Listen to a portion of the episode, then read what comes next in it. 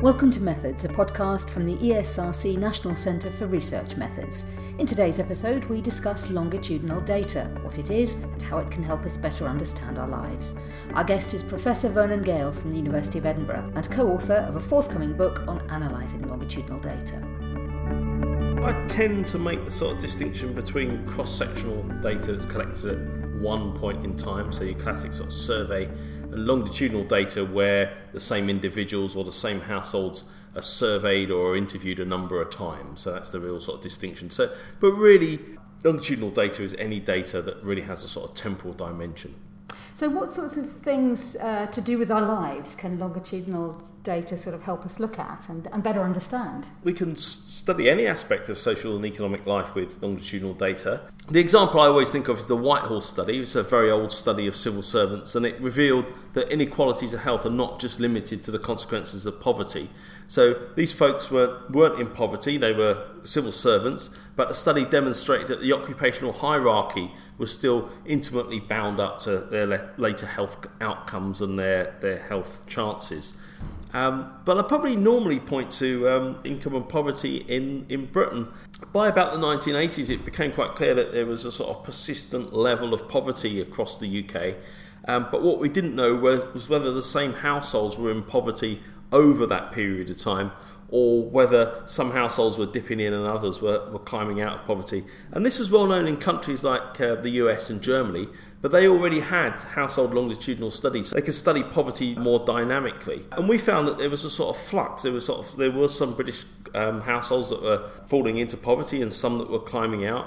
And this finding was very important because it, it both influenced uh, the Labour Party's welfare reforms when they came to government, but I would say equally importantly that the concept of household poverty being dynamic um, really fed into how we measure living standards and uh, how living standards are monitored in Britain. And now those measures are standard in, in government research.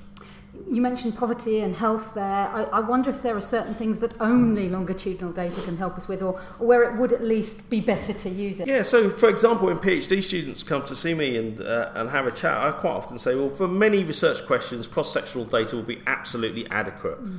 However, most studies will be improved with some longitudinal data and then there are some some things that you really have to have longitudinal data. And the most obvious examples are policy examples where you want to know what's going on before, then the policy happens, and then what's going on after. Um, but I tell a story, certainly to my, my fourth year students last year, final year students.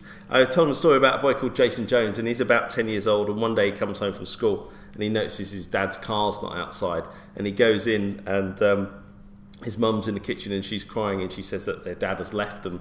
Um, but their dad rapidly loses contact with them and he doesn't provide any financial support. And the Jones family, you know, life becomes awful uh, for them. And then a few years later, he's coming back from school again and there's an unfamiliar car parked outside. And he, he goes um, inside the house and his mum is there and she introduces him to a man who she says is her new friend. And he's a nice fellow called Mike and he starts hanging around the house more and after a while, he buys Jason a PlayStation. And um, then after a bit, they go on holiday together. And then shortly after they go on holiday, uh, Mike moves in. And the, the household, you know, things become a lot brighter. And there's more money in the household. And everything seems quite happy. And then about a year later, Jason comes home one day and he goes into the house and he notices his PlayStation isn't uh, isn't where it normally is. And he looks out and he notices Mike's car isn't there. And once again, his mum's in the kitchen crying. And we can probably guess what's the next part of the story.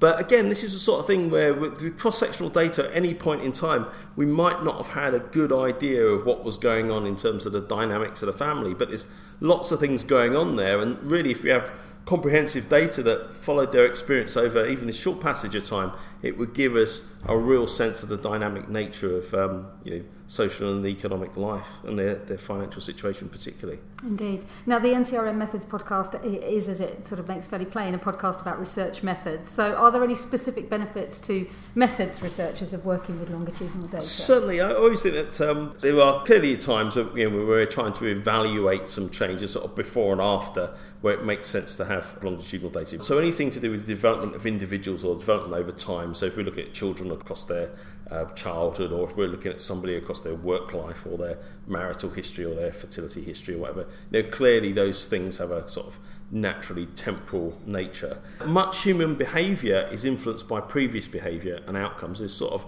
a positive feedback, and this is known as state dependence. So, for example, if you travel to work by car this week, you're probably more likely to travel to work by car next week. Certainly, I hope if you're married um, this month, you're more likely to be married next month.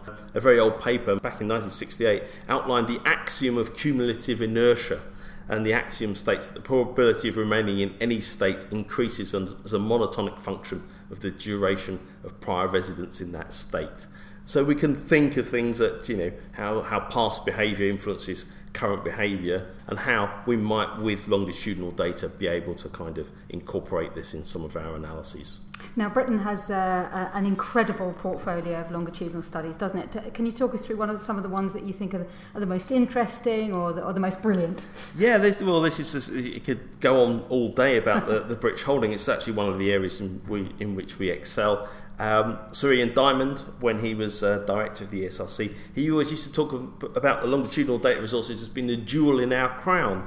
And it always struck me as slightly ironic a man called Diamond talking about jewels. But um, yeah, so most notably, we've got the, the, the large scale nationally representative cohort studies, the, the first most notable one, and probably the longest running now is the 1946 birth cohort. But equally, we've got the 58 birth cohort and the 1970 birth cohort, and they've had a huge amount of research undertaken over the years in, you know, in a wide variety of topics, both from people, uh, researchers in the UK, government, and uh, overseas researchers as well. More recently, the Millennium Cohort Study, a large scale data resource. It's uh, babies born at the start of the millennium that have been followed through, so they're now getting to the end of compulsory school starting to go into education, training, and maybe even the world of work. Um, one of my favourite studies, the British Household Panel Study, started with 10,000 people in 5,000 households in about 1991. And more recently, we've got the, the largest household panel study in the world, the UK Household Longitudinal Study, which is sometimes known as Understanding Society.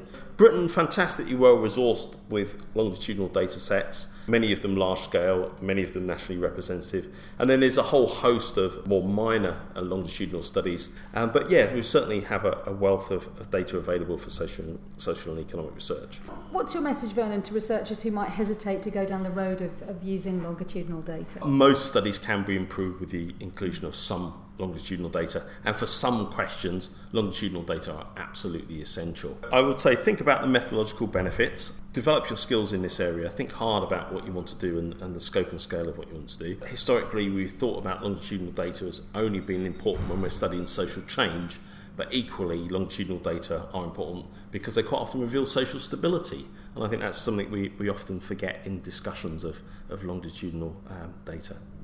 Is there a wider message as well, sort of for the for the users, if you like, the, the broader users, the potential beneficiaries of research here, whether they be policymakers or charities, indeed the the, the wider public? Yeah, I think there's a fantastic message really. Uh, the, the old example of um, parents smoking in childhood having an effect on children's later health.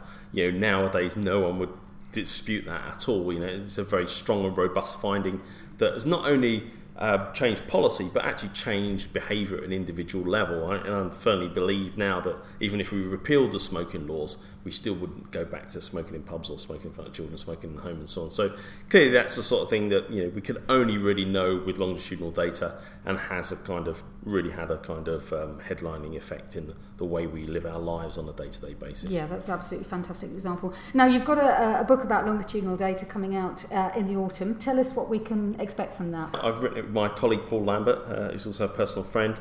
We've worked a lot in this area. We've done a lot of training and uh, research capacity building in longitudinal data analysis uh, over the years. It will be published by Bloomsbury in um, September. It introduces you to longitudinal data analysis. Um, it links with some of our work at the NCRM on methods. There's a section on undertaking longitudinal analysis with cross sectional data, which is important. Uh, there's a section on duration analysis, and there's a very uh, large section on the analysis of panel data, and some more general information on the statistical modelling of, of large scale and longitudinal data and uh, hopefully an accessible introduction to using uh, the Stata software to do so. Vernon Gayle was talking to Chris Garrington about his forthcoming book, What is Quantitative Longitudinal Data Analysis, which is co authored with Paul Lambert and published by Bloomsbury.